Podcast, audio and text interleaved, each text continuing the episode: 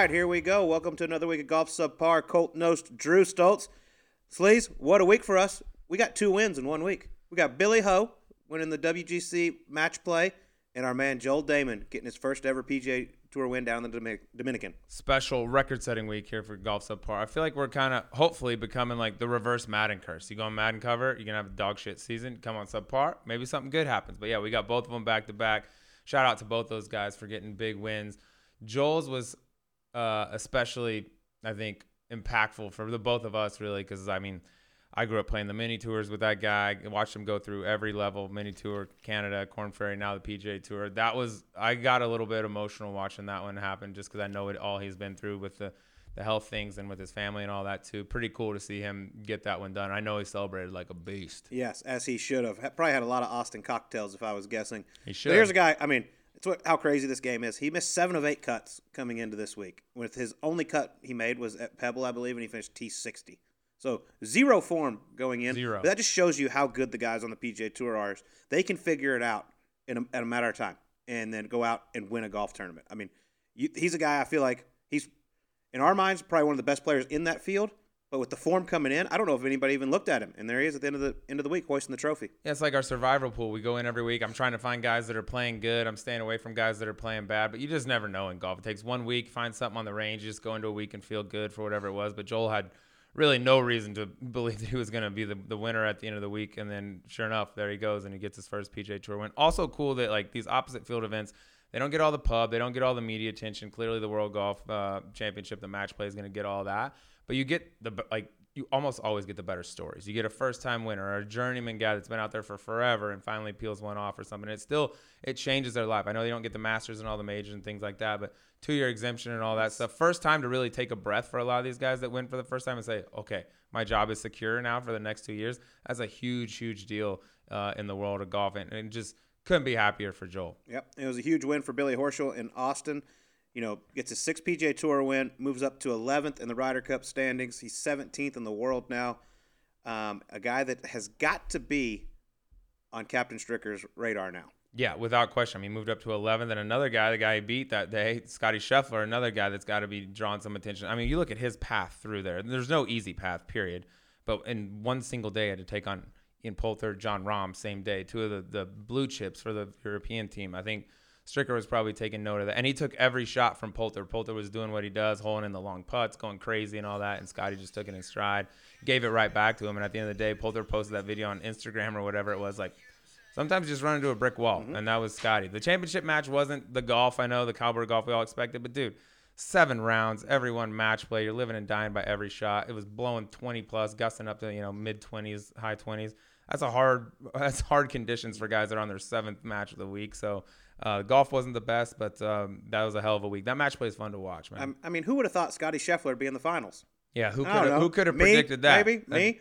We'll get to Yeah. that here in a little bit, but we got to get. We're not going to give away the complete results of what happened because we had a very special moment happen recently. We finally had the hockey bet.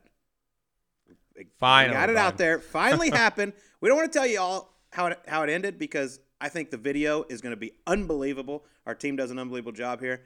So I don't want to spoil too much of it, but just let's give give me a little thoughts on how you think you performed on the ice this past week. Yeah, our team's editing the video right now. A lot of footage. Can't wait to see what that looks like. But I'll tell you this, dude. I was legit nervous going into this thing. I, I was fully prepared. I knew going in. I knew what I got myself into. I didn't ever think the bet would happen. Period. But uh, now that it did, I have to man up. You got to get out there, get in the arena. I was prepared to make a complete ass of myself. And based on we'll see how the video turns out. There's a good chance I did that. But uh, I'll say this: I, I I left it all on the ice, dude. I competed. I went out there. I did everything I could. Uh, I won't give away the results of everything, but uh, I can hold my head high at the end of this thing. I, I gave it the old college try in that deal. More nervous, Q school, or getting on the ice Or- for the first time.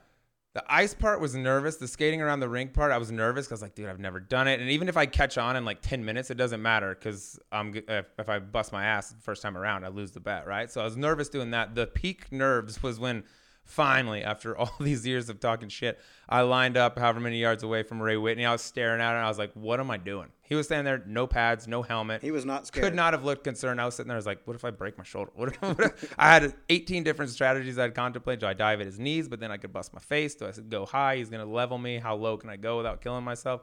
A lot of things were in play there, but uh, dude, it was fun, like legitimately fun. I also completely underestimated how tired I would be uh, after doing all that. I mean, I took the helmet off. By the way, the helmet we had to try about six before one fit around my mm-hmm. fat head. Two, every piece of gear I had smelled like the worst clothing you could. Like it had been just sitting in a trunk for a month after after a sauna session. That helmet, the chin strap, kept sliding up my chin into my mouth, and I mean, it literally smelled like I had my nose inside of a butt. It was the worst smelling thing I'd ever smelled. I couldn't get it down because I had the cage in. I was like, dude, I'm breathing in butt air right now. How am I expected to hit some pucks with this going on? Hmm. But dude, it was fun. It also took me 30 minutes to get dressed, and Ray pretty much dressed me the entire time. Yeah, well, you did a hell of a job. The video is going to be awesome. I can't wait. Good news is you're here. We I'm didn't have, dude, I didn't, the I didn't other have to find a new co-host. That's the other thing. I'm alive, and I got all my faculties. All right, well, let's get to this week's guest. We got our man Tim Clark. You know, it's, it's the week before Augusta. Here's a guy who finished runner-up at Augusta National. Um, collected a few crystals around there for making some eagles. But Tim Clark, South African Presidents Cup team member, one of the funniest dudes on the planet. Had a blast sitting down with him. fun to be with him and also one of those guys like he's really i feel like maybe like a geoff ogilvy or something like that he's super thoughtful with his answer right he doesn't just give you the generic oh this or that uh, blah blah blah he'll give you like legitimate what he's thinking whether it's about his career someone else's a certain event whatever it might be so it, dude it's always fun sitting down with with timmy Timmy's Timmy's the man. A man who did not over practice in his career. respect I know you like that. Respect. You're a big guy. He Tim was the guy that would come home Sunday night after tournaments, chill for a couple days, don't even bring his clubs, and then fly back Tuesday night, pro am, tee it up, let's go. I always wanted to be one of those guys. I was just never good enough to do it. To quote the great Kenny Powers, practice is the crutch of the talentless. There you go. That's practice for people with no talent. Timmy's got talent, so he didn't have to. I had to go out there and grind and still stunk. All right. Well, no, we don't need to say anything else. Here's Tim Clark, Tim Clark on Golf Subpar. All right, we have longtime PGA Tour veteran with us here today. He's the winner of the 2010 Players Championship, the 2014 Canadian Open, and three-time member of the International Presidents Cup team. Timmy Clark, welcome to the show. Thank you, boys. Thank Good Cheers, to Timmy. have you. This has been a long time coming. Well, exactly Yeah. I realize now I, I was uh, maybe down here being Players Week and all, and it's been about a year since I spoke with you guys. You're so- on the well. We've talked since then, Timmy. Well, We of course we've We had you on our Sirius XM Gravy and the Sleaze and gave some un- unbelievable insight into the Players Championship, which we will get into later. But we want to start at the beginning. Grew up in Durban, South Africa. Picked up a club when you were three years old, obviously, very, very early. At what age did you know golf was kind of Tim Clark's thing? I mean, it was almost right away, to be honest. Um, I my brother, who was five years older, um, so I, I had that old, older sibling that I always wanted to try and beat. So even early on in those three, four, five years old in the yard with the plastic ball and the cut down club, um, I could tell I was pretty competitive. Um, but really, I think it was at eight. I was playing a junior event at my club and made a one Mm. and um, all of a sudden I got in the newspaper and and uh, stuff like that, and uh, I quite enjoyed uh, that attention around the golf game. You know, so um, very early on I, w- I was I was pretty hooked and playing almost every day of my life. What made you wait all the way to the age of three to get started? That's when we moved to the the, the house in my little hometown, which happened to be on the golf course. So, Tell us about Durban. I want to know, like, what's Durban? How big is it? Is golf a big thing there? What's it like growing up there? Well, I mean, I'm from a small town about 35, 40 minutes outside of Durban where, I, don't know, we've got like 3,000 people and everyone in that town works. There's a big uh, pulp and paper factory. So both my parents work there, all my friends' parents work there. So um, kind of a factory town, I guess, but on the ocean with a golf course, you know. So um, we were just very lucky growing up to have that opportunity to be able to play on a golf course that was really affordable and um, with great weather. Uh, you know, it was it was really great, and Durban itself seemed like such a huge town to me at at, at that stage. Um, it wasn't somewhere we went a lot, and um, later on in life, once I was 18 and, and allowed to hit the bars, um, there was always one trip a week back to Durban to see some of my golfer buddies that lived there and, and have a night out. So That's awesome. Great laws. What was your? Uh, do you remember when was your first trip to the United States?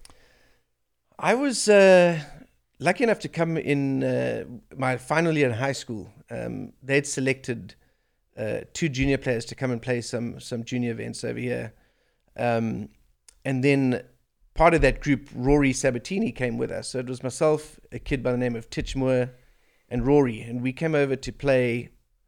Well, we didn't really know what was going on. Essentially, we were sent on our own with no chaperone. We were all 17 years old Perfect.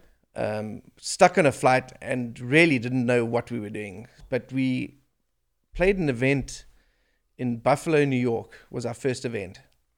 Um, we housed with a lovely family there, and I think it was a match play event. Um, and was the most amazing thing because we grew up on the coast, Bermuda, get to Buffalo, New York, and it's just bent grass everywhere. Yeah. So, um, you, you you know Rory well enough. We get out there, and he was just so excited to pull out his sandwich and hit divots that are three feet long and spin the ball back off the green. I was going to let you finish, and I was going to apologize that you had to hang out with Rory for so long.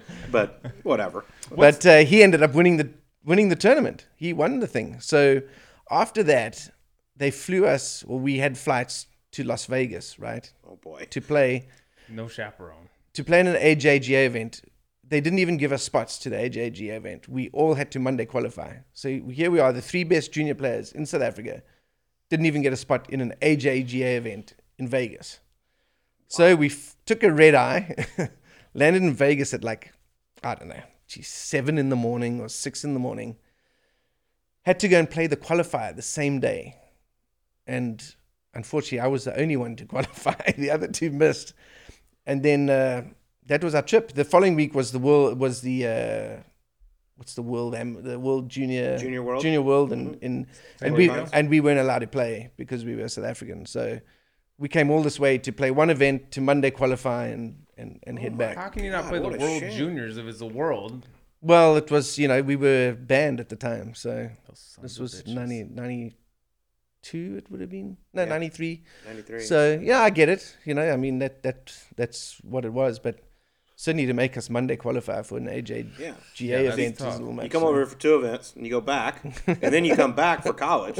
You went to North Carolina State. Yeah. What was what's? I mean, you're playing in South Africa. I don't know how much exposure you got to college coaches. I'm guessing maybe they saw you in those two events. Well, th- that was here. it. During those two events, I bought my resume of what I'd done and, and handed it out. And um, I do remember playing one of the rounds at that Vegas tournament, and I think Dwaine Dwaine Knight Yes. was was following, Dwaine. and um, Coach Dwaine. I had 18 pars. Never forget it. Had 18 pars. Needless to say, I never got a call from any coach about coming to play. um, and I always had wanted to. I mean, out of high school, I really wanted to, and I'd, I'd done a fair amount in South Africa. You know, I'd I'd made the South African junior team. I had uh, been a runner up in the South African amateur. Actually, when I was 16 years old, I was the runner up in the stroke play and the match play. So that was two years before I even finished high school. And at the time, Manny Zerman, uh, Gary Matthews was at Arizona. The animal. Then Rory, actually, after all that, got to Arizona. And I, I'd always hoped to come over, but it just didn't happen for me. So for the two years after high school, I just worked in the pro shop at my at my club and practiced and worked on my game. So then, how did the offer from North Carolina State come? Yeah, it's it's a pretty random story too. so I'm at home, I'm playing, and I think at this point I had uh, made the Eisenhower uh, team, which is the world amateur team, and we went to Paris and played, and lucky enough to play with Tiger in one of my rounds, so that that was uh, that was a big deal. But I was back home playing in a in an amateur event in Durban at Durban Country Club, and um, playing with a kid by the name of Peter Matko- I mean Tony Matkovich and um, I was just chatting to him and uh, asked him what he'd been doing for the last year, and he's like, "Well, I'm playing college golf at NC State." So I said, "Man, I've always, you know, I always wished I could have come over and played." And we chatted a bit and didn't think much of it. So his dad was um, is a famous golf course designer in South Africa. He's designed a bunch of golf courses there, and his best friend was Simon Hobday, who was a long-time European tour player and senior, uh, Champions Tour player over here. So he came over to watch Simon play at the uh, US Senior at Pinehurst, and which Simon Hobday ended up actually winning. Um, during that trip, he spoke to the coach at NC State and said, "Listen, there's a kid in South Africa who would love the opportunity to come play in the states. I think he would make your team. Uh, you should maybe give him a call." And that's really what started it. Dang. Just So if you don't get that pairing, maybe that never happens. never happens. Because is there enough stuff you can play in, in South? It sounds like you were doing it all, but can you do enough to get noticed from like U.S. coaches uh, in, in South Africa? kind of because of what some of the other guys had done. You had Manny Zerman, you had Warren Schutte, Yeah. who went to UNLV. Who you know, Manny went to two US, uh, two US amateur finals. Warren was an NCAA champion, so Schutte. they could really see if they had looked at what I'd done, they could have seen that I was good enough. But for some reason, you know, I needed, I, I would have definitely needed a full ride to come. So, you know, who knows uh, why that that was, but um, yeah, it, it just didn't happen at the time, and and um, luckily I got the opportunity when I did. Yeah, you said you always wanted wild. to come over here and play, but still, I imagine it's got to be kind of tough packing all your stuff up and be like, Yeah. okay, I'm out of here. I'm going to the United States. Oh, I also got a couple letters after that trip when I was in high school that I could come and try out for the team. You know, that's a little bit of an expense for a kid in South Africa. He needs a full ride. So. Yeah. so NC State offers you. If it had been, in, did you know anything about NC State other than you had buddies that went there? Or would you have gone to any school? I would have gone any. I would have gone Yeah. anywhere given the chance for sure. But uh, yeah, Coach Sykes called me up. I think it was sometime in October. Um, you know, and I was just quite shocked by the call. I, I had no idea that uh, Mr. Matkovich was going to do this for me. And uh, Coach Sykes said, "Listen, I've got a spot has opened up for the uh, spring semester. If you want to come, it's it's there. I mean, now I'd been out of high school for two years, so You're gonna be an old. I'm like, I gotta get, I gotta get the SATs done and all that, and you know, so I, I uh, ran around, got all that done. That was pretty easy. Then, then we had to convince the school that uh, I'd taken science in high school. So, Had to convince them. How, do you convince someone that you took it in high school? because I didn't exactly take a science, I took home economics. So we said, no, that's science, and in uh, that's a That's science. enough, Uh, you know, boiling an egg is, is, is pretty tough. So, um, yeah, that went through and bought my ticket on Christmas Day. I left South Africa on Christmas Day because that's the cheapest flight. Oh, And when I landed in uh, Raleigh, it was snowing, and I'd never seen snow before. Wow. Hello, what a welcome to change. America. Yeah, Yeah. Well, yeah. I mean, you had a really good college career. You're, you know, ACC Player of the Year. You go on. You win nine, the 1997 USGA Public Links, which gets you into the Masters. Yeah. I mean, do we have any good amateur stories about you being at Augusta National? Well, that was obviously a lot of fun. But just getting back to the day I landed in, in Raleigh uh, in the snow, coach had never seen me play before. So the first thing he did after a 30 hour flight in the oh, snow, God. he took me to hit balls. Perfect. He Thanks, wanted to see what I had. You you know. already signed. What's, what's he gonna do? He was just curious, he I guess. He was impressed, yeah. Oh, so after 30 hours, you still had it. But he was shocked that I had iron covers on my irons because, you know, in South Africa, you get a set of irons. Those things need to last you forever, right? So yeah, I had these iron covers. He's like, I'd never seen these before. And if I had, it's on a player that can't break 80. So, so he was uh, quite happy to see me hit a few down the fairway. But um, yeah, Augusta, uh, quite a few good stories from, from that week for Well, sure. we love The good nest. stories. Were you up in the nest? I was in the nest. Um, my uh, I was able to, uh, with some of the tickets that I got, get rid of the tickets, and the the people bought my parents a flight over Oh. to to watch. So that was the first time my father had been out out of Africa. He had never left Oh, wow. uh, Africa. Um, he'd been in Zimbabwe and around Africa, but that was the first time he ever left the continent of Africa, and it was the only time. Augusta, first spot. Yeah, That's and um, pretty cool. had my brother caddy for me, and he was at the time living in Northern Ireland. So um, I was lucky enough to be able to get the whole family there, and all the people at NC State rallied around. We had a they had a place to stay. Um, a family called the Cashins, whose son uh, was on the team with me when I first got there. They happened to live in Augusta, so my brother and parents got to stay with him. And um, yeah, I stayed up in up in the old crow's nest. Who, uh, I mean, any notable pairings? How'd you play? Um, well, the first thing that comes to mind is the most nervous I was all week was on the first tee of my practice round.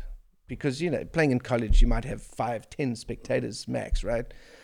I get in the first tee in my practice round on Monday with Gary Player, and all I see is people, and I'm like, you know, you get the old shakes to get the ball on the tee, and I'm thinking, God, don't kill someone.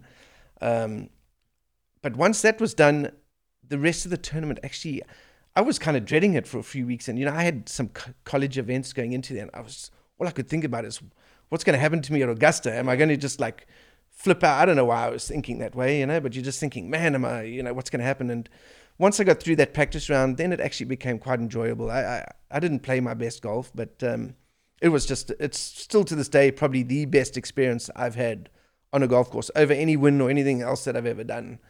Those few days playing as an amateur is, is the greatest time I've had. did you course. know Gary Player at all going into that when you got paired with him? You know, Or I I- mean, for the practice round. we had no. Um, That's gotta be cool. the interesting story that which I told him is he used to do exhibitions around South Africa, and when I was about six years old or seven years old, he played um, in the town where I went to high school, a little golf course, and on one of the holes he hit it in the bush, and I was the smallest guy there, and I was the only one able to get in there and retrieve and retrieve his ball for him. So uh, I reminded him about that, and I, yeah, I still have a card from that day that he that he signed. But other than that, no, I'd not met him, or you know, and uh, Oh my god, I can't imagine. That's like Never- a dude yeah. from here playing with Tiger, and his, you know, like he, I assume he was the guy that you kind Yeah. of looked up to Yeah. as a kid. yeah, and, and we were we were even paired for the first uh, the first round, I believe. First, Oh, you were paired with Gary the first. yeah, I don't know if it was the first. I think it was just the first round. It was the first round. They repaired after the first day back then, and uh, No, he actually made the cut. I think he was like sixty four years old, and he, he made the cut that year. that's wild. Yeah, I That didn't is know they crazy. repaired either after the first day. I, yeah, um, yeah, they did. Uh, I, I didn't remember that realize because I that remember either. the year. Uh, I believe Faldo only played with Tiger in '97 the first day. Yeah, One day, Mm-hmm. oh, because my they second, my It was a second, Yeah. my second round, I played with Craig Stadler and Scott Simpson. Oh, there you go. and that was another one of the greatest moments of my life. We, uh, me and my brother would watch Augusta at two, three in the morning when it was on. Yeah. You know, my, our parents didn't mind. So uh, Craig Stadler was always a favorite of ours, you know, and he always played well there. If you ever remember in those a in the eighties and that, there's always the same guys in the leaderboard: Craig Stadler, Tom Kite, Norman. You know, so I get to play with him on on uh, on Friday and he uh I think he misses a like an eight footer on the first for birdie. And the next thing we get to the ninth hole and he's like four or five under par. And my me and my brother just looking at each other like, wow, I mean, how's this guy? Yeah. And um he's got about a four footer for, for birdie at Augusta. And you know that on uh, that green, the crowd is right on the green. I mean, everyone's very close. and he misses the putt, right? And he takes his putter and he hits the ground and he puts like a putter mark in the ground. Oh boy. So now we're like, oh, you know, we, my brother, we look at each other and we think, oh, he's going to go, he's going to go fix that, right? Then he takes the putter and hits it the other way and puts like an X in the green. That doesn't sound like Craig. and now we're like, level headed. and now we're just thinking, oh my God, did you see that? So anyway, he taps in, he fixes it up, and he goes up to the tenth tee, and there they've they've still had the water cooler with the with this cone cups, Yeah. you know, that Yeah, come out, yeah, yeah. And he rips a cup out, but like fifty cups come out, and they're blowing all over the tee box. and eventually, he just kind of looks at us and he smiles. You This know, isn't my so- best moment, guys. no, but he was having he kind of was having fun. You know, he looked at us and he smiled, and you know, you could see he he thought it was pretty funny. You know, and when you're a past champ, you can do that. yeah, and then walking. This is something that stuck with me too. Walking down that fairway, I, I asked him, um, "How much do you play and practice anymore?" He says, "I don't practice at all." And I guess I took that to heart. I was gonna say that's, that's, that's the Tim Clark. We'll get to that in a second. I actually believe that. yeah, too. that's, that's that's the way you live. I mean, it's awesome. But you you turn pro later on that year in '98. You get out on the tour 2001. I mean, pretty quickly. You had success on the now Korn Ferry Tour, mm. but you went through a long stretch where you were the best player to never get a win. You made the mm. most money of anybody on the PGA Tour before you got a win. Before you finally broke through at the Players. But before that, how much did like not winning weigh on you? And did you ever get tired of being like people? The obviously the media being like, uh, "Tim, are you ever going to get this first win?" Yeah, it was tough. I mean, when I came out, listen, your first year out, all you're trying to do is keep your card, right?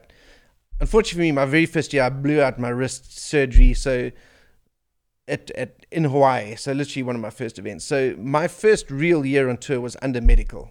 So you don't know when you're getting in tournaments. It was difficult. And I barely kept my card, right? So that was a win to me. At that point, I wasn't thinking about winning tournaments. I mean, I'm just trying to get my feet wet and. um but then each year after that, it, it got easier and easier. And even early on, my second, third year, I felt like I had the game to win, you know. And, and listen, sometimes you have close calls and, and you throw tournaments away. Sometimes you just get beat. And that just seemed to be what was happening with me. Um, through all that, I was able to win a few European events, uh, which I hardly ever played over there, but I, I played.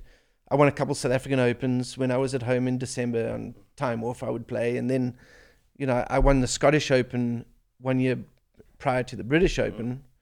um, which is a big event in Europe, and had you know Oh, yeah. Phil and Ernie and Retief and all the Darren Clarke, Lee West, they were all in that field. So there was a big tournament. So you know, it wasn't like I'd n- not won at all. Yeah. At least I'd won somewhere else as a pro. Um, but certainly on tour, yeah, I got to a point where I'm like, well, this just might not happen. You know, nine years deep. Um, Eight seconds. you know, Yeah, I mean- and and a few health things along the way. You're thinking, gee, you know, is is this going to happen? And um, even that year of the players, I think I'd had a second earlier on in that year. I think maybe Palm Springs or somewhere. Um, but I knew I was getting close. I was working the right things. It, it, it had nothing to do with my game. It was all up up in my head. You know, it was all. Um, trying not to think about that win and and finally at the players it, it all just clicked you know Yeah, and you like people point to that 2010 players as like your first win, but like you said, you'd won all over the world prior to that. So it wasn't like you didn't know how to close. You just hadn't done it on the PGA Tour yet. When you finally did it at the players, was there something like that you'd learn, like you can put your finger on that you learned over the time of being close so many times, or was it just a matter of like, hey, that that Sunday it all just went my went my way? No, I, I learned quite a bit. I mean, because I was struggling with my game going into the players, and I took when I struggled, I didn't hit the range. I just put the clubs away.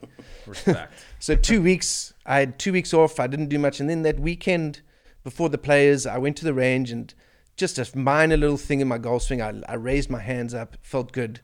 Funny enough, the Monday of the players, I did a, a fundraiser in Raleigh at NC State. It, it just happened to be the day of their fundraiser. I was not playing great. I'm like, oh, yeah, I'll just go there for the Monday. You know, next day flew to the players, played nine players. holes, played nine holes on Wednesday Yeah, just, just so my caddy could hit the shot on the par three. Um, but my game actually felt really good. I knew I'd found something because I was hitting great, and I even found something with a putter. So, but it was more just the attitude. Uh, that Sunday, I tried not to think about winning. I really tried to stay in because I was playing well. I tried not to think any further ahead of that. I said, you know, your routines are good, you're swinging good. Just stay focused on what you can do, which was, which was just that, you know, and. Um, that's what happened. That putt on 18. I mean, I, I I just felt ready to make that putt. Whereas early on in the year in Palm Springs, I had a same length putt to make a playoff, and I hit a horrible putt. Um, but that time, I just didn't let the moment get the better of me. Really. Well, let, let's talk about obviously that weekend. You shoot 66, 67 to get the job done by one over Robert Allenby, I believe. Mm. But let's talk about because you've told us a great story about when you got to 17 mm. on Sunday, which obviously everyone knows the Island Green at Sawgrass can do some funny things to your body. Take us through that walk from 16 green over to 17 when you're in contention to win the players. Yeah, I mean, the whole time you're doing that, you're trying not to look at the green. You're just trying to like. And I even watched Greg Norman talk about this the other day. You know, you're just looking in front of you, trying to get one foot in front of the other, right? Um, but eventually, you're going to get to the tee, and you can't avoid it anymore, right? So. Um, Yeah, you can't say someone else come hit that's that for me. Skip or pass. so I- I took I- I, I could tell I was nervous. I mean, I could tell I was nervous, and so I started to really talk it out with Steve Underwood, my caddy.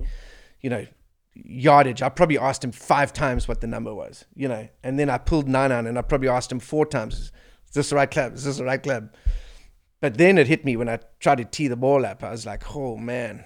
Uh, like my head felt heavy. I felt like I had like a giant bobblehead or something. Like I was going to fall over. Right. Um, so I get it in the ground and I look back to the green and I'm like, well, I'm not sure what needs to move first to get the swing going, right? It's always a good feeling. Is it is it my hands? How Do do I I do do I, do I start it with my hips? How, how do I normally do this? You know? so standing over the ball, and I'm still feeling a little bit like this. I'm like, mm, what's what? I, I just remember saying, you've probably hit, you know, however many thousand nine irons.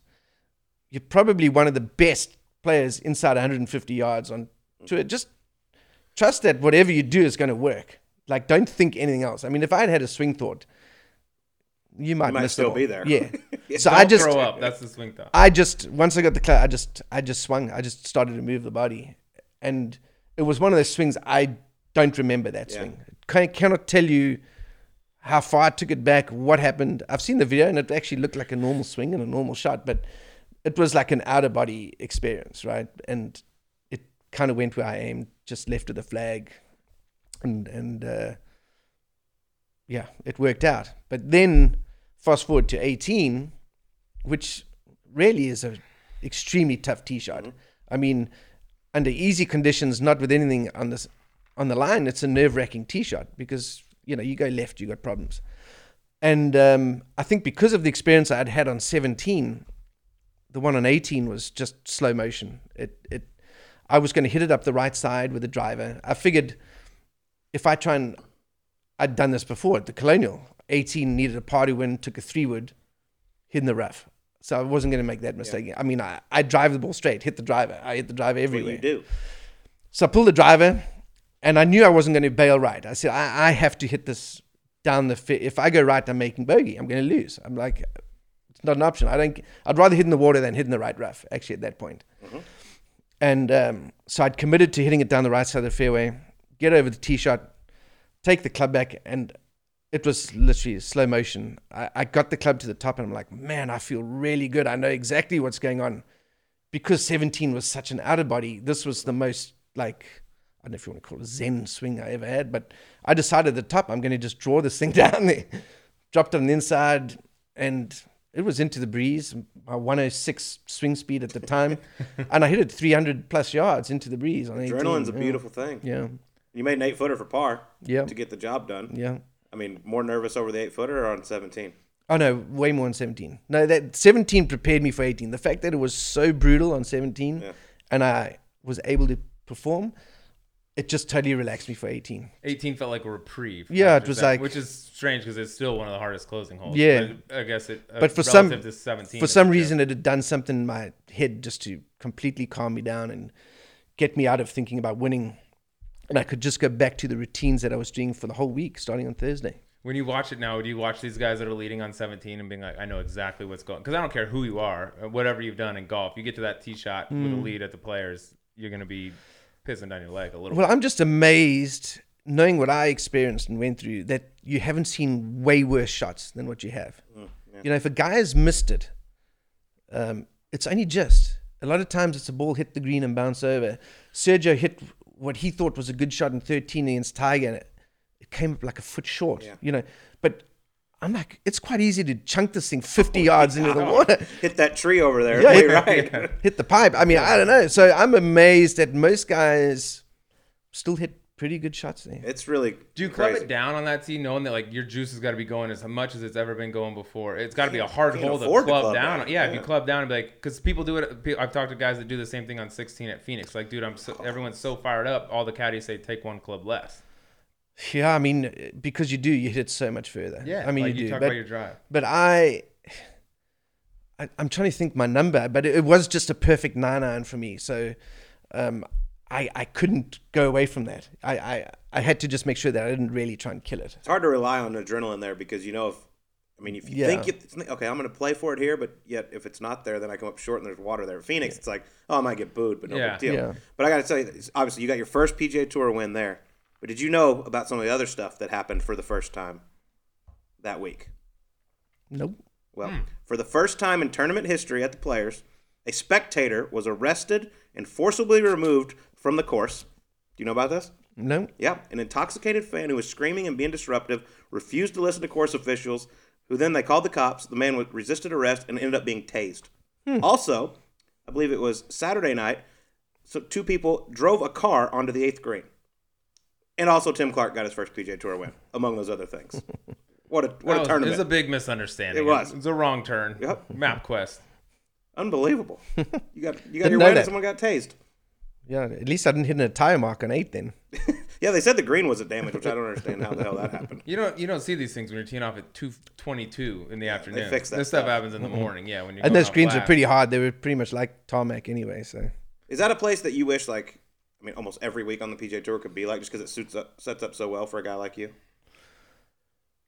I guess, yeah. I mean, I it, it is one of those courses that doesn't particularly favor the the, the Yeah. bomber all Yeah. the time. Um, it wasn't always my favorite place to play. I mean, until that, until I won there, I really hadn't played very well there.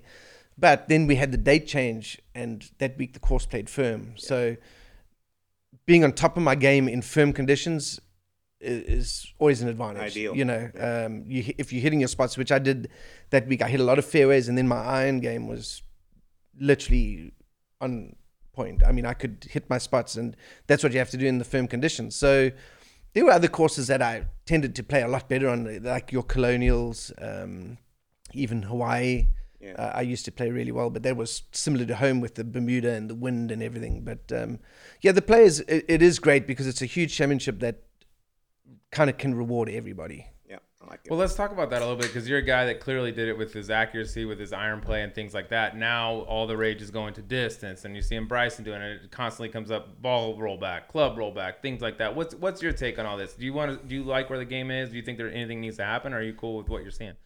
You know, I feel like it might be too late to roll it back. I wish something had been done 20 years ago when, when all of a sudden they could tell the ball was starting to go a lot further. You know, and it's around 99, 2000 when that kind of happened. And we all could tell. I mean, we all went to that equipment that picked you up that other 15, 20 yards. I mean, it was It's a dramatic. big difference. Yeah. Um, since then, it's gradually gotten better, I guess. But and obviously, we could talk about the athletes; they they are getting better. But listen, the equipment has made a huge difference. Um, so I don't know if you can roll it back. Uh, unfortunately, um, maybe they're going to have to. If everyone gets that strong and big, maybe they have to. But if you look historically, every great player or number one player in the world has been the best driver in the world. You go back to Jack Nicklaus, longest driver at the time and very straight. Norman, long and straight. Tiger, especially Tiger 99, 2000, 01. Not any, I mean, he was crazy long Yeah, all these and straight. Listen, then he maybe lost his accuracy a little after that, but everything else was so good he could stay number one for another 15 years. Um, then you've got Rory Long, Dustin Long, Brooks Long. You know, these guys, uh, Justin Thomas Long. So guys that are going to win multiple times and dominate for periods of time are all going to be long hitters. They, it's always been that way. we, we were talking about Bryson on the way over here and like what he did at Bay Hill, like number six, where he's Hmm. cutting the corner, and you're like, well, you know, he's he has to hit it on the button. If he if he misses it, he's going to be short in the water. So Yeah, yeah. it's still impressive what he does at the speeds he's doing it as. Yeah, I mean, if, if everyone could do it, they would be, right? Exactly. So it's not easy to do. Um, the one thing I would have liked to have seen is the driver not being so big and so easy Yeah. to hit. Like the driver has turned everyone into a pretty good driver. Whereas in the days of Greg Yeah. and and uh, Jack, they were it was hard to hit a driver. I mean, a, a wooden club was small, so the guy that could hit it hard and on the button had a ridiculous advantage. Right now, it's just somewhat of an advantage because of the distance they did, because everyone can hit a driver. Yeah, a miss hit was magnified. Exactly. Yeah. So I, I more so than doing anything with the ball, I would see them rather see them do something with the head of the driver, make it smaller, maybe different material. I don't know, but um, make it a make it harder to hit the driver because it's just it's easy now to go as hard as you want and still hit a sweet spot because the sweet spot's huge. Yeah, or at least de- de-incentivize guys to swing as hard as they possibly can, knowing if I hit this off the toe or the hill, like it's all designed to still Yeah. go. There's not there's not as much penalty and, for and misfits. still, your guy like Bryson's still going to be the longest hitter Yeah, all- because he's got exactly. the fastest swing speed and he's working out. I mean, you're not taking that advantage away from the guy. The longest hitters are still going to be the longest hitters, but Hundred percent. you're just going to make it more challenging for the field to swing it that hard. And then what happens? You bring all these golf courses back into play. Listen, it is exciting to watch him hit it over the water there, right? You want to see what happens. of course. Um, but I think that's always going to be there at, at some element. I mean, that was there when Nicklaus was playing, you know, driving par fours, or or even uh, Arnold Palmer at Cherry Hills when he drove it Yeah. on. He drove in a par four in the first hole of a U.S. Open. You know, I think if people just start having 57 yards into a par five, it just might get a little ridiculous.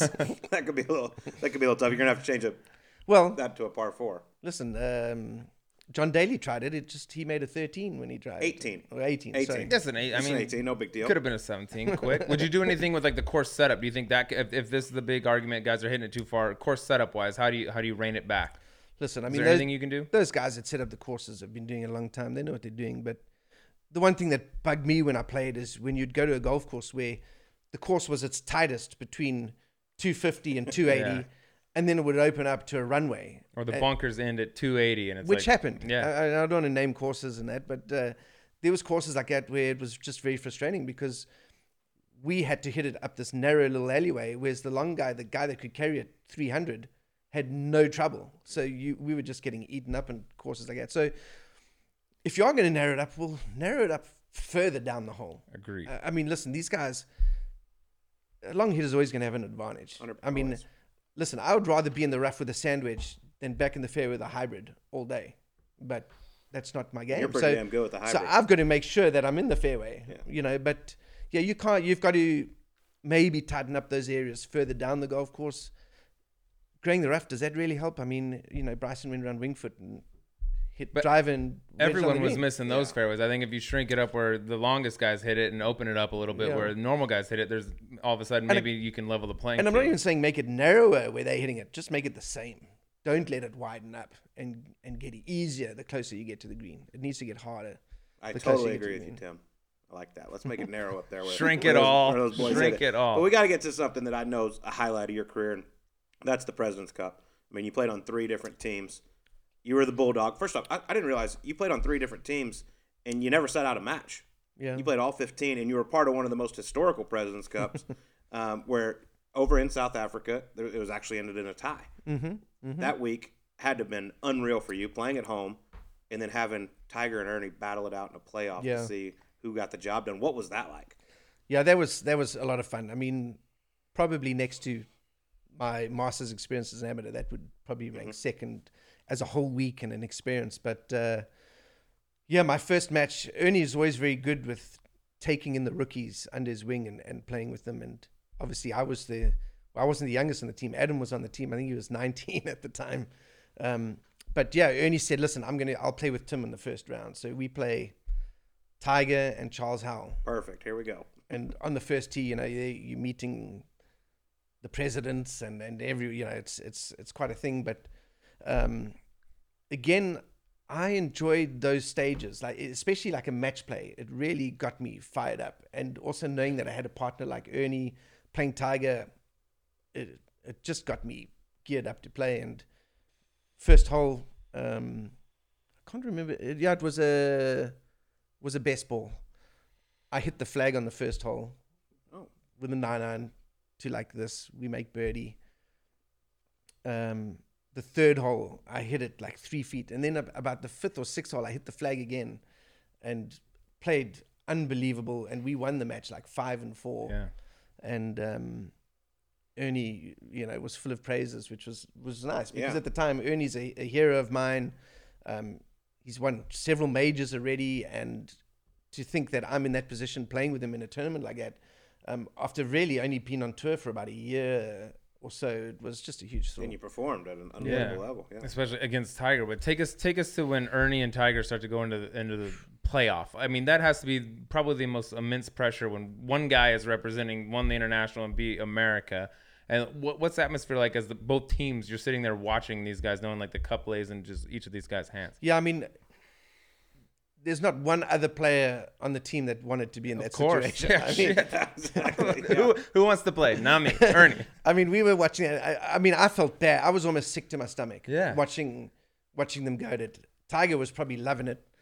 Uh, I don't know about Ernie, but you know what? He performed. He looked like he was loving it. Uh, but it was like almost sickening. It, it like it, it didn't seem fair, right? Because whoever lost, I mean, what a burden, you know. And um, it was getting dark. I mean, it was really dark, and they finished on that par 3 Um, and Tiger, I mean, he made a putt you- you just you cannot make. And I mean, the amount of times he did that, but that was the most difficult putt I think I've ever seen him make. It was Wow. it broke two ways, down side hill, dark. I mean, incredible. And then Ernie had to get up and make like a six footer or so in the dark. straight uphill. Yeah. I mean, which is just as hard because now it's a straight putt with everything on the line. I, you know, so I'm glad it ended the way it ended because it wouldn't have been fair on anybody for it to. Man, I And to come out the next morning and be like, all right, we're gonna do it again. No. And one of these guys is gonna end up losing the cup for their team. Like that, that's just too much for yeah, one it guy. made no sense. So I, I remember like when that putt went in, we all like huddled around uh, Jack and Gary, and one of the officials says, uh, "Well, if it ends like this, uh, the US is going to keep the cup." Gary's like, "No, we will play." we will play. bullshit. yeah. so I think I think in the end, like uh, they just kind of mutually agreed, okay, we're gonna we're gonna share the cup. Yeah, but being a veteran, fair of, way, yeah, yeah. being a veteran of those teams. I mean, the Presidents Cup has been a little lopsided over the years, Yeah. obviously with the USA. But I mean, last year down in Australia, it was it was a very very close battle. But if you were in charge, is there anything you would change to like maybe make it just a little bit more competitive? Well, for years, I mean, the guys have been trying to get it just back to the same format that they play in the Ryder Cup. Mm-hmm. You know, there's there's less matches, so you can sit guys, and you know, when you have a deep team, which America always has, you can play everybody. You know, and sometimes with the European team or or the international team, you know, you, you need to sit guys. It's just the depth just isn't quite there, and even in years when we on paper had a better team, you know, there was a couple of years there where we had Vijay, Ernie, Retief, Mike Weir was playing good. Angel Cabrera had been winning majors. I mean, but still, in at the end, you had guys like me. You know, I wasn't as good as the twelfth guy from from the America. I mean, you know, twelfth guy in America is in the top twenty in the world. You know, and I would have been 50, 60 in the world. So, um, yeah, I think if they just maybe went on that the point schedule of of the Ryder Cup, it would make it more competitive. And I, I that makes total sense for in the President's Cup for the international side, being that America is so deep, and like you said, our twelfth guy might be in the top twenty. I actually contend that I like the President's Cup format better for a Ryder Cup, being like, all right, you got all your guys, let's play them all, and also you get to put you're the captain of the of the Europeans. You put out a guy, I put out a guy. It seems like we get the better matchups and the matchups we want to see more in a President's Cup than we do a Ryder Cup, where you just have to guess, like, all right, what do we think? Are they going to front load it or back load it, or what are they going I, to do? I agree with you on that. How I love that you and announce about the President's if, Cup. If we have the, the honor, we pick a team and then you match it, and then you throw a team because then you get the big one. Like It's especially on the singles yeah. on Yeah. Sunday, like you want Rory playing Patrick Reed or Rory playing Tiger, stuff Yeah. like that in the in the Ryder Cup. I would love to see something like that. There That's is a good- there is good strategy in, in how you can pair against certain pairs, but then you've got to also look at the strategy in the Ryder Cup, like the, how those guys can sit players, and you there's a lot of strategy Yeah. involved there too, and and um, you know, it w- I just don't know if it would be as exciting the the present uh, the Ryder Cup if if it was to change. I mean, obviously it's created so much theatre over the years. The way it is, I mean, Yeah. you would never change that, right? But you would maybe look at changing the President's Cup. I love, yeah, the President's Cup maybe change it. but I love the way that you put out a team. All right, we'll match you, as Yeah. opposed to like, all right, give us your card, Yeah. you give us your card, and we'll that kind of does make out. sense. Yeah, I don't know why they don't do that in the It's- Ryder Cup. and it's great for TV too when they go in there and everybody's totally. sitting around talking with Ogilvy about it, and he's like, "Oh yeah, dude, we sit down and we do our thing. but you know, we it's, do our then it's it's kind of like a game of poker with them. You know, it's like, well, are you going to bluff with a guy out first? So yeah, I mean, there's a lot. Uh, there's still a lot going on, even though you can't match up a pairing with another pairing.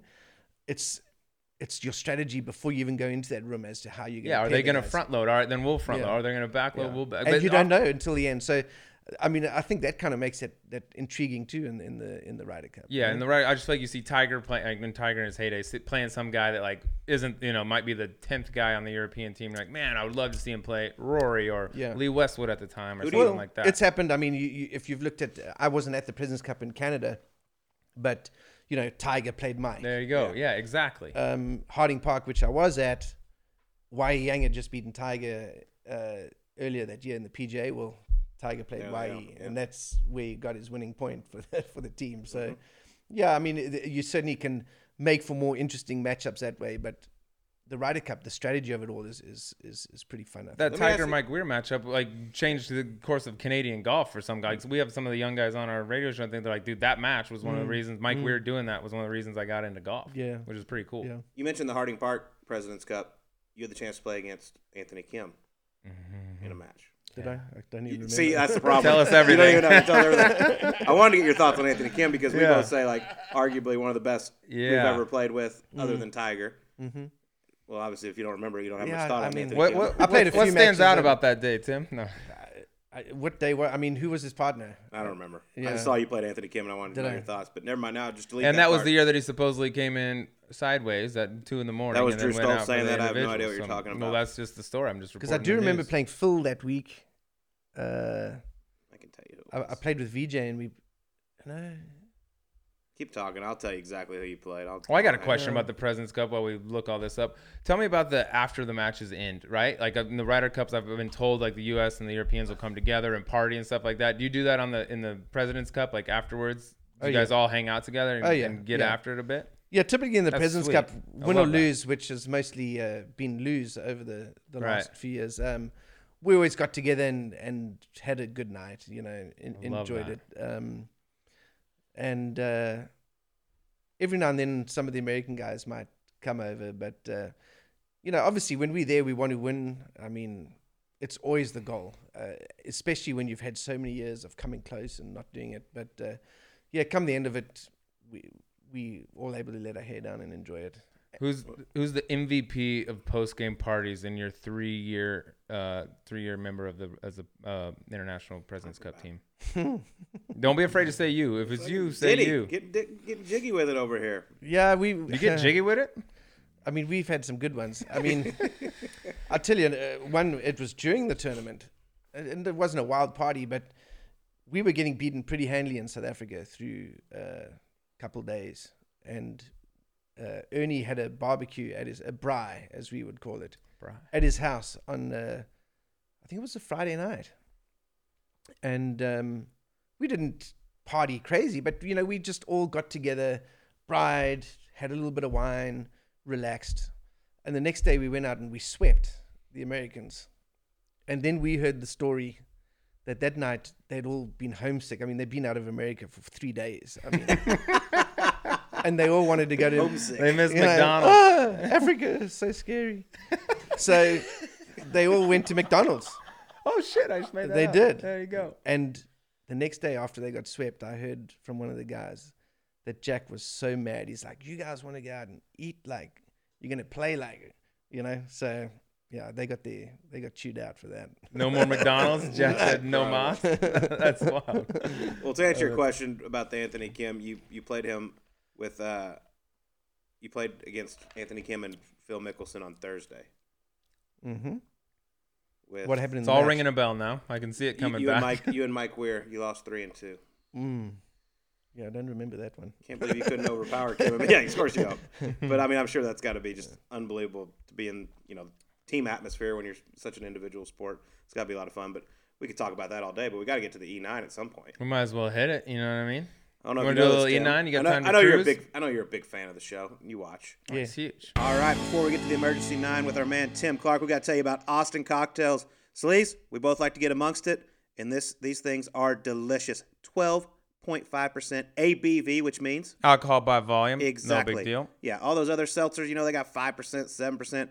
This twelve point five, you can get amongst it. Tastes like a true cocktail, not a lightweight seltzer, and because I like it, low carb, low calorie. Yeah, dude, it's friendly on the fitness. You know what I mean? A lot of good things come in small packages, Colt. You know what I'm talking about. So don't be fooled by the size. These things pack a punch. Perfect for the golf course. Perfect, for the golf course. perfect for sitting at home and getting amongst it. Whatever you want to do, these things are are spectacular. And like you said, not a little lightweight seltzer. It's not one of these watered down drinks you get at the golf course. These things bring some noise. Yep, perfect to celebrate a PGA Tour win with. Correct. All right, well, go check them out. Austin Cocktails. Here's Tim Clark in the Emergency Nine.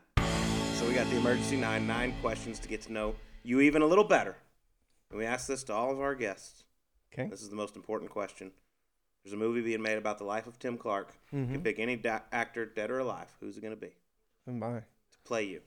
Yeah, there's not many that good looking, but Um, man, it's a tough one. Don't go in front. Uh, Rob Schneider. Rob, Rob Schneider. Wow. okay. The Water Boy? Yeah, he's about my size. What did he say in that movie? What was his little line in the Water Boy movie when he popped up? You can do it. Yeah, can you do can it. do it. There you go. All That's right, Rob Schneider. I wouldn't have guessed that. I said Leo actually for you because he's the only guy I know that can do an accent like where you're from in Blood Diamond when he did it. I thought that was fantastic. Well, Yeah, I, was went, I went with little smaller guys. I had Joe Pesci and Danny DeVito for another reason, which we'll get to mm-hmm. here in a little bit. Well, I mean, Rob Schneider's like five five. yeah, he's not the biggest. They're dude. all small. He's not the biggest dude. All right, we'll go and to he's the got a next good one. sense of humor. So Yeah. So you do have a great sense of humor. All right, next one. Name your big ping pong player. All right. Name the professional golfer who is your toughest competition on the ping pong table. it's funny. I've been off the tour for five years now, but um, I was we in Tampa. They had a table, and I I'd, I'd never played Kuchar. I mean, I guess he, he's Yeah. really good, but I, I had a game against uh, Spieth, thinking, ah, this kid, I. I should handle him, you know, and I, I figure he's thinking the same. He sees me there with my gut hanging out, and sweating and everything. But yeah, he he handled me pretty easily. You know. Spieth did. Yeah. Oh, really? Yeah, he was Good. I didn't know he had it like that. Kuchar's the name that gets brought up. Yeah. Have you played Freddie Dufner's. Jacobson? Ah, Dufner yeah. pretty. Yak is supposed to be. Doesn't Yak? Oh yeah. Doesn't Listen, he eat Kuchar? my wife's got a good story. We play the World Cup in Portugal, and uh, I'm playing with Trevor, and uh, Yuck is playing with uh, Henrik Stenson, and they had a little ping pong table down in the hotel. So one day we go down there, and there are these two in like white shorts, white shirts, and freaking team headbands Like Wimbledon. playing ping pong. so I'm like, yeah, they must be pretty serious about it. But um, I've played Stenson, and he's very good too. I mean, yeah, he actually beat me too. We we had a, a game in the Bahamas. Dufner has What's- the robot that hits it back and forth to you. Oh, really? Yeah, That's incredible. yeah. He's What's Yak do that's so good? Is he a spin guy? Is he a power guy? What's why is he the best? I think he just had always played. He- He's just yeah, really He just good. got it? Yeah, yeah, Golfers are good. yeah. Mm-hmm. And I mean, I didn't play as a kid. I mean, I only took it up probably 10, 12 years ago. But uh, But it's a you're fun- nice. It's a fun game, yeah. Yeah, and you- I'm better after a few wines for sure. You know, Yeah, if, if I'm out. with a guy that's drinking with me, he's got no chance. Fair. If you got to go drink for drink, and I'll then play Matt compete, if we going you drink for drink. Take Jordan drink for drink. I, I like that. see how it goes. Well, I mentioned my who would play you in a movie, Danny DeVito, basically because he was the Penguin in mm-hmm. Batman. You're, That's mm-hmm. your nickname. I believe Sergio gave it to you. Right. Correct. Where would you rank your nickname, the Penguin, amongst the great golf nicknames? I mean, we've got the Golden Bear, the Walrus, the King. We got the Seagull, Boom boom. Charley Hoffman. Where would you rank the Penguin? Big Gravy. We got all kinds of things. I mean, listen, it's not right up there because to have a great nickname, you've got to have had a great game and won a lot of uh, big tournaments. But if you're looking at a, a nickname that epitomizes what someone looks like walking down the fairway, mine's pretty damn good. That's why I think it's so great. Is because I mean you resemble it so well. It's perfect. The flightless bird. I mean the Walrus, perfect. Seagull is great. Seagull It's couldn't very be more perfect. The penguin. Which we'll get to him here in a little bit more, by the way. penguin is a good. That, That that's was fitting. perfect. You had a head cover. mm-hmm. I had the cover. I like that. As you should. That's when you know you've made it. When you got your own head cover. All right. Next question. If you could have any job in the world other than professional golfer, what would you want to be? Oh man, We get deep. yeah, that that's. A We tough- get deep. I mean, this listen, I remember, I remember as a kid had to do something in in class. It was a, uh, it was a Zulu class, believe it or not. I don't know what that means. Zulu's. How'd uh, you do in Zulu at SMU? Cool. No. You No? didn't have that then? No. In So, A. so at a young age, we were learning Zulu at school, and I got up there. I, you had to. I don't know what we had to do, but I got up there and sang "I'm a little teapot" in Zulu. Can in you- Zulu? What is Zulu? Can you still do it? Zulu's a language. It's a language. language. It's a Okay, language. gotcha. Yeah, It's but a I language know. of Africa. Yeah. Sha- Shaka Zulu. Yeah. Oh, gotcha. Okay, you now know. I'm it- ready. Yeah. um, and it's the language that's in my area. So I, I, I decided I was going to sing "I'm a Little Teapot" in Zulu, Okay. but to Bruce Springsteen, born in the USA, Oh. because that had just come out at Yeah. that A time. little melting pot. So I'm in, I, I'm there, and, and one of the girls, she must have been doing something on. She had all these bangles, and I said, "Listen, can I please borrow?" She had like an armful of bangles on her. So I get up there, and I sing my "I'm a Little Teapot" in Zulu to Bruce Springsteen, and at the end, I take all these bangles and I just threw them around the class as if I was like, I don't know, I thought it was some sort of rock star. So Do it. Can, I guess that's what I would like to have done if I can you was. give us a Ask little? it. Ask it. Do you No, still give us a little remember? verse. will not do We've that. had a lot of people sing on this show. no Give way you don't still remember the words in Zulu. no, I've, I've, I've forgotten. All right, we'll do it off air. Just don't turn the camera So off. do you speak Zulu? I mean, I, I can no, I, I not fluently. I understand words and can communicate. What about basics. Afrikaans? Afrikaans we studied even more. So yes, but again, I'm not fluent, but But you could get by. I can understand when the guys are speaking uh, in Afrikaans. I know what's going on. yeah. Okay. All right. That's Yeah, good. perfect. Trilingual. Here we Next go. You're our first trilingual guest. All right. Next question. What's the one thing they have in South Africa that we don't have in the States that you miss the most? I think you just skipped me, but whatever. Did you? Did I just go twice? Yeah. Oh shit. All right. Well, it happens. when I first came, I mean, biltong was is the first thing that will come to mind, which is South African version of beef jerky, where it's simply beef that's hung up to dry. It's not smoked or anything. But now you can get it here. I mean, there's even a little South African store here in town where I Oh, can really? go and get it now. So that would have been the biggest thing when I moved over that that I missed, and really about the only thing I would say. Yeah. I'm It's never pretty good it. over here. Hmm. All right, I mentioned earlier the Seagull, Charley Hoffman. Do you enjoy taking money off him on the golf course more or in Mario Kart? Well, unfortunately, we haven't played Mario in a long time. I had some battles though back in the day. Oh yeah, it that was fun, and obviously you always blamed the internet at the time, you know, for skipping because he'd be sitting in San Diego and I'd be at home. Um, and then when he came, you know, during Phoenix Open, we'd play together, and most times he did beat me. So maybe there was something in his internet, but uh, um, yeah, that was fun. Uh, anytime you take money off Hoffman, it's the best day of your life. Couldn't agree more. The seagull. Caw-caw. uh, who did you play as Mario Kart? Who was your yeah, character? who's your Oh, guy? I switched it up. No, I switched it up. Okay. Birdo. Bird. Uh, That's who I was gonna pick for Hoffman. I was like, what's the only bird in Mario Kart? That's funny. Birdo. Yeah, he was a All G. right, I'll go ahead and ask my next one since you skipped me. yeah, earlier, you can but- figure it out. All right. Other than Tiger, because Mhm. he doesn't count, who was the most impressive player you ever played with on the PGA Tour? Rory. Like not even a even- question. And it was just one round. I mean, I, I- didn't play with him much. I played, but the round that comes to mind is uh, that first round at the British Open in what was that? Ten, I believe. 2010, I think. Um, we paired the first round. He shot like 64 and hit shots. You know, you play with Tiger, he hit shots. You're like, no one's got that. And I had that same thing playing with Rory. He he hit it, a shot in 17, the pins just over that bunker, um, which, you know, for me, I'm coming in again with a long iron, and he's hit this drive over the hotel and. You know, 165, 170 yard nine iron that's backed up to the hole, and I was just like, Threw it over the Yeah, road hole bunker yeah, and said, Yeah, so "Here we are." and um, oh, and then I had the lovely fortune of playing him at the match play after I beat Tiger. Mm. That's who I got to face the next round. Mm, and- and- perfect. Yeah, Here's your Tiger. here's your Yeah. reward. And, he took care of me pretty good. so. That's You- You're probably the answer if we ask that question to him. All right, next question. I'm back up again.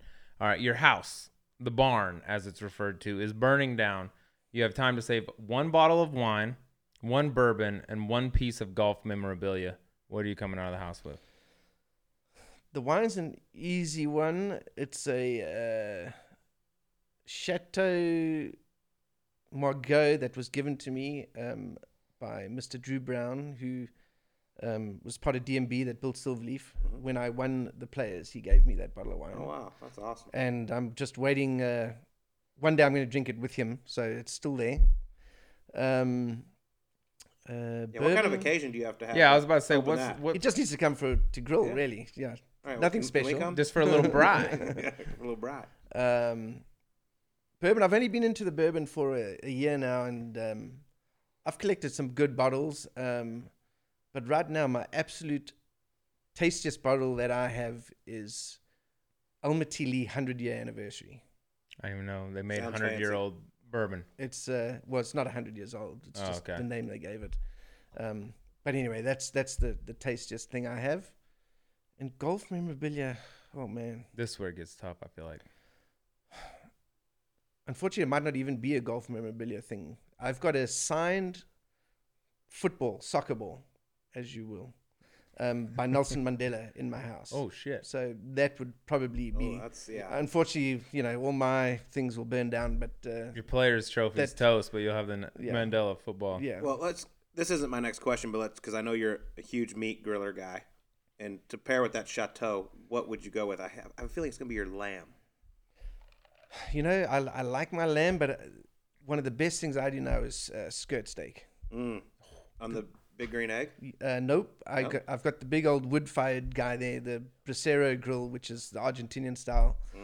Um, and this all came to us. We used to play in Miami for the the Doral event, and there was a little um, Argentinian steakhouse there in the strip mall, and it was always the best meals of the year was in there. And I told all the South African guys about it, and before long, every night would be the same guys, and Vijay was in there every night too, um, and Cabrera, and uh, but simple skirt steak on a wood-fired grill with some chimichurri. That's Let me doesn't tell you, much better than that. if Tim Clark ever invites you over to the barn for a meal, you go because the food is unbelievable. I feel like you could start a bistro at your house for a little secondary business if you wanted. Yeah, I enjoy cooking. I You cook- enjoy. yeah. I enjoy on the weekends. You know, having people over. If there's sports on, we'll watch some sports. Get the '80s music pumping. You love the '80s Um, music. Little teapot. Yeah. Zulu. Zulu. All right, last question. You mentioned earlier you stepped to the tee on 17th Sunday at TPC Sawgrass. You don't re- re- really remember much. But would you say you remember more about that tee shot or the night celeb- the night you, after you won? Uh, no, uh, I remember the night because we didn't actually get to That's do much. very disappointing. I I was know. hoping you really partied hard. Because I mean, you end up being at the club for like two, three hours afterwards. I mean, you're doing this, that. Uh, so by the time it was time to get out of there, we went. I went to clean out my locker. Uh, my wife Candace was with me, and then we walked in. You walk through the the locker room, and Lee Westwood was still in there. So actually I had a drink with Lee, who was, you know, right there with a chance to win the tournament. It was very gracious of him, and uh, had a drink with him. And then I think we were staying in the hotel across right, right there, the, Marriott whatever right there, the, yeah. the Marriott. So we went there, got changed, and then went a, straight across the street to the group of little restaurants down Mm-hmm. there and met up with some of the guys. But no, it was a pretty quiet night, Very disappointing. unfortunately. Yeah, So, so you That's cool. Out, you of Lee blacked to stick around like that 17T. though. Yeah, yeah. I That's d- class. yeah, I, d- I don't. I, I'm sure it wasn't purely just to see me and have a drink with me, but He just uh, wanted you to buy him a But drink maybe, yeah. with your 1.7 but million. he, but he was in there, and um, yeah, we, we we sat down. And, um, I've always enjoyed him. I mean, you know, and uh, obviously to see him playing so well last week too was was pretty fun. really cool. He's well, this has it. been really cool for us. Tim, Yes. I really appreciate you sitting down with us. No, thanks. Thank you, Timmy. You got it. All right. Well, that was Tim Clark. Sleaze blast sitting down with him. It was so cool. I mean, he was a part of one of the greatest Presidents Cups in uh, ever. Yeah, dude. I mean, probably the most memorable President's Cup, at least from my perspective. That's one of the things I wanted to get into him with him. I remember when Tiger and Ernie were going into that playoff, and I was like, can you imagine a more pressure pack? I mean, Tiger clearly, both those guys can handle it, and they did handle it. They both made some massive putts in that thing. But playing for your whole, like the, the internationals playing for the rest of the world, basically. Tiger playing for the entire U.S. and the cup lives or dies on on your performance on what what could be one hole. I'm not a big fan of things ending in ties, but also that format was like, all right, it's getting too dark to even keep playing. You don't want to come back the next day. And it's like, all right, should two guys really decide? I don't know, but it was one of the most pressure. It was a, I was glued to the television. That was an unbelievable President's Cup. It wasn't. Here's a guy. I mean, I believe he played in three Presidents Cup. Never sat out a match. I mean, he was the bulldog of the international team. Um, had a had a really good record. He's one of those guys that I mean, I think just gets forgot about. He's because he's not the flashiest of players. Doesn't hit it that far. Um, you know, use the long putter. But he had a hell of a career. I mean, it's just unfortunate um, with all the injuries that he had. Yeah, he was close to winning a bunch of them. And I think, I mean, we know he won the players. That's the that's the pinnacle. But how impressive is it that a guy like Tim Clark, I mean, you've played a lot of golf with him. I played with him. You see how far he hits it. Doesn't move it very far at all, but he's precise with everything. But finishing a runner up at Augusta, hitting the uh, the clubs that he had to be hitting into those par fours, and like a number one, he's probably in the middle of the hill. Guys are blowing it up top and things like that. You have to be so so good with everything else in your bag. From driver to putter to even sniff around that leaderboard for him to finish second there, I honestly think that might be one of the most. Sawgrass is a place you could see him playing really For well, sure. and he did. Augusta is not a place you would pick and be like, oh, Tim Clark will probably be be good around there. he was just one of those guys that I just don't think he cared what the venue was. He was going to go out and play his game. I mean, um, you know, he, he finished second to Bubba Watson at the H- HSBC over in China. Absolutely hated the place. Didn't didn't like it all. Hit three wood into the first hole. And he's like, why am I even here right now? Ends up should have won. Bubba Watson robbed one from me from him. But he was a guy that just when, whenever the moment got big, it seemed like he really really showed up. I mean, he had eight runners runner up before he got his first PGA Tour win. Ended up with two PGA Tour wins total so far. I mean, Correct. You never know. He could he could make a comeback, but the injuries have really really slowed his career down, which is unfortunate. But had a blast sitting down talking with him. Yeah, the injuries sidelined him, unfortunately, and also the putter, the, the long putter ban. That he's the guy that took the biggest hit on that because he literally has the, the physical, you know, impairment where he can't, it, it really can't putt mm-hmm. like a like a standard way. So that affected him more than anything, which is a tough thing when you've played your entire, basically since college on, with one style of putting, and they're like, oh, by the way, you can't do that anymore. Yeah. that's hard, All whether you like the rule or Yep. not. Thanks to Tim Clark for sitting down with us. But Sleaze, it's time to get to the gambling portion. Somebody made a move last week. It was almost a really, really big. I mean, it was a big move. It's still but a it massive, was almost massive a move. really big move.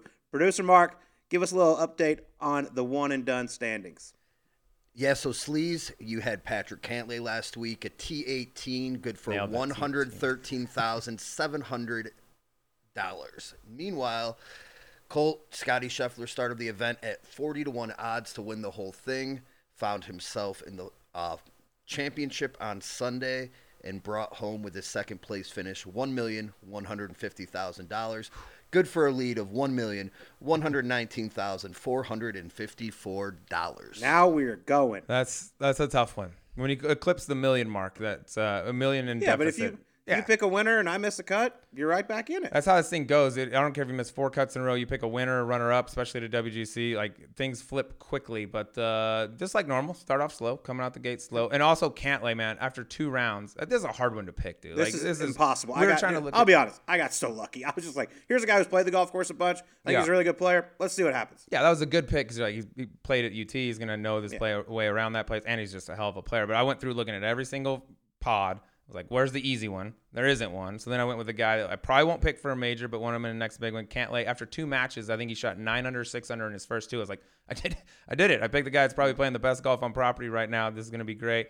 Ends up losing to Hideki, losing a playoff, and then phew, done for the rest of the week. It's a hard one to pick, but uh, in hindsight, going with local guy, local knowledge, all that, uh, good one. I got my work cut out. Yeah, you do. I mean, like you said, this this week was so hard to pick. I mean, you, you would you have been confident saying Justin Thomas isn't going to make it out of his pod? I mean, Scottie Scheffler's in a group with Xander Schauffele and Jason Day. Jason Yeah. Day's a past champion. Xander Schauffele, one of the best players in the world. And I'm like, okay, just I need someone to get out of this, out of the group. You got to get him out of the group, and there's just not an easy one. Or, D, or uh, Rory getting just dump trucked Mm-hmm. in round one. Like there's weird stuff happens when you put the top 64 players in the world and play 18 holes. So Well, of- it's a hard one to get through. Of course, I make a big move when it's all about luck, but now it's back to skill. You'll probably catch me. We got the Valero Texas Open. One of oh, you you know, PGA National's kind of your nightmare. This TPC You San got is this one you? I wouldn't. Uh, me and this place didn't get along too well. This place is a monster. When Yes, the wind it is. blows, like it always If does. the wind blows, it is very very difficult. We got a really strong field. Dustin Johnson's in the field. Jordan Spieth. Um, you know, everybody prepping for the Masters, so this is going to be an interesting week. I have the honor your honor, since, your honor. Since after the, the seven figure payday by my man Scottie Scheffler. This week, Valero Texas Open, a golf course that really, really demands good ball striking, in my opinion. You know, it's a tough driving golf course. Like you said, if the wind gets blowing, it's tough. We see a lot of the same guys play well here each year. One of those being Billy Horschel, the winner this past week. you can afford to take a week off Yes. after but- that payday. For me this week, I'm going with a guy who's playing some of the best golf of his career. He's a veteran. He's made 10 straight cuts. He's got a sixth and a fourth in his career at TPC San Antonio. Like I said, some of the best golf of his career. I really like it. I'm going to stick with Team Randy Smith as well, the swing coach. I'm going to go with Ryan Palmer. Ride the hot 33 to 1. I like that. I also think there's an art to playing like a guy that, that lives in Texas, plays. You're used to this type of wind. It's not abnormal to play in 25 mile an hour winds. You get some of the West Coast guys like you and I out here. If it blows more than 15, I'm like, nope, no golf for me. Don't So, say you and I. I- Okay, for I- me, I'm fine with the wind. If it blows more than eight, I'm out of there. But that's a good pick. He was on my very, very short list. I'm gonna go with. I typically don't like to do this. I'm gonna go with the defending champ. It was in 2019 the last time he won, but he's a six betting favorite, 22 to one. Corey Conners. Okay, coming You love him. Love him. I like him for all the reasons you just said. You just said how hard the ball striking golf course it is. It is that. Corey Conners tee to green is elite. Really, really good. Putter, eh, sometimes it could use a little tweak here and there, but he's like I said, he's, he's a defending champ. Last two stroke play, play events, Arnold Palmer and the players, third and seventh, top 10 in four of his last eight events, and top 20 in six of his last eight. So TPC San Antonio, tough, tough tee to green. I don't typically like picking defending champs, but this game suits it so well. If he can just have a little, little, uh, a little bit of a week on the greens, I think he'll at least have a good week. This is a very important week as far as our bet is concerned because you, you want to have the honor heading into Augusta. because we're gonna have a, there's four or five names. I mean, there's still some wiggle room there, but yeah, we're gonna be aligned on a lot of the guys you like going into Augusta. So even if it's a 35th versus a 40th, having the honor, big deal. Yeah, and our guest next week is going to be one of the favorites at Augusta National. He's our first repeat guest on Golf Subpar. He's number three in the world. Jon Rahm will be joining us for a special Masters edition of Golf Subpar. Yes, Johnny Boy, the Spaniard, back in the building. Our first guest of all time. Ever. Over a year ago when we launched this thing, Johnny Rahm strolled in here, put on a clinic, actually rapped a little bit to Kendrick Lamar. Uh, could tweak that up a little bit, maybe tighten that. But this is going to be fun talking with John the week before he goes out there. Got a baby on the way, a lot of stuff going on in his life. Johnny Rahm gets the honor of the first ever repeat guest on Subpar. All right. Well, later this week, we got a very special treat for everyone. Check out our YouTube page, our social media pages. We are going to be releasing the video of Sleaze on Ice. This is it. Could be up for an Oscar nod. Best documentary of the year. I, I'm looking forward to see it because I was so in the zone. You know, when I lock in, I lock in. I got tunnel vision. I had the blinders on. I didn't see a lot was going on on my periph, but it's gonna be fun. I can't wait. It's gonna it's gonna be a Gonna be- blast. I'm gonna look like an idiot. Everyone, go check it out, and we'll talk to you on next week's Golf Subpar.